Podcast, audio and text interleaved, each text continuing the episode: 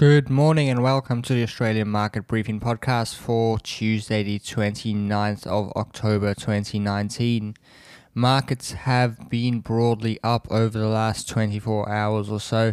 The ASX 200 closed just 0.02% up yesterday, climbing just one point. The Nikkei 225 was up 0.3%. The FTSE was up 0.09% overnight the Stoxx 50 up 0.16%. Over in the US, though, it was a different story. The Nasdaq rose 1.07%, the Dow Jones was up half a percent, and the S&P 500 was up 0.64%, reaching a new record high. Bond yields are also broadly higher on the move.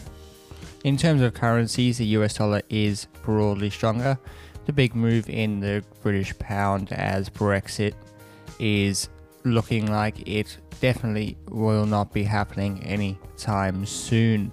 The ASX was slightly higher yesterday as miners advanced on easing global trade. After a strong open, the market declined through the day, posting a single point gain to record the sixth consecutive session in the green. Commodity stocks were broadly stronger, with BHP up 1.1%, Fortescue Metals up 2.2%, and Rio Tinto up half a percent.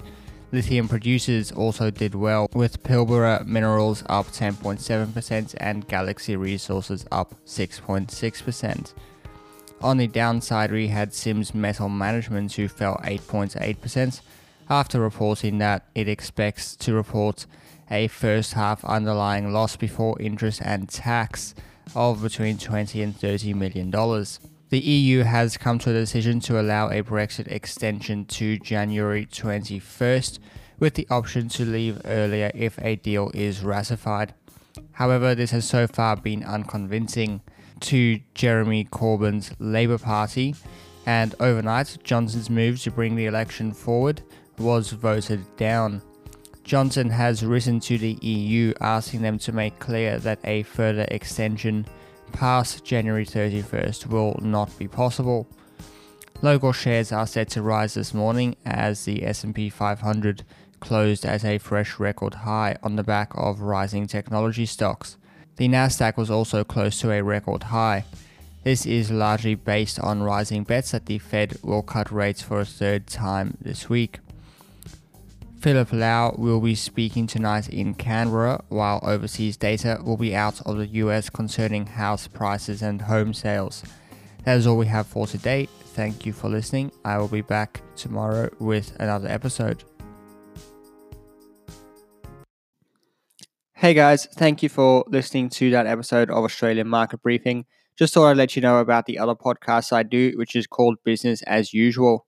I do it with my friend Matt Brewis from the Millennial Investor YouTube channel, and we get together every week and have a discussion about what is, what is going on in the markets in a bit of a longer form that I do on this podcast.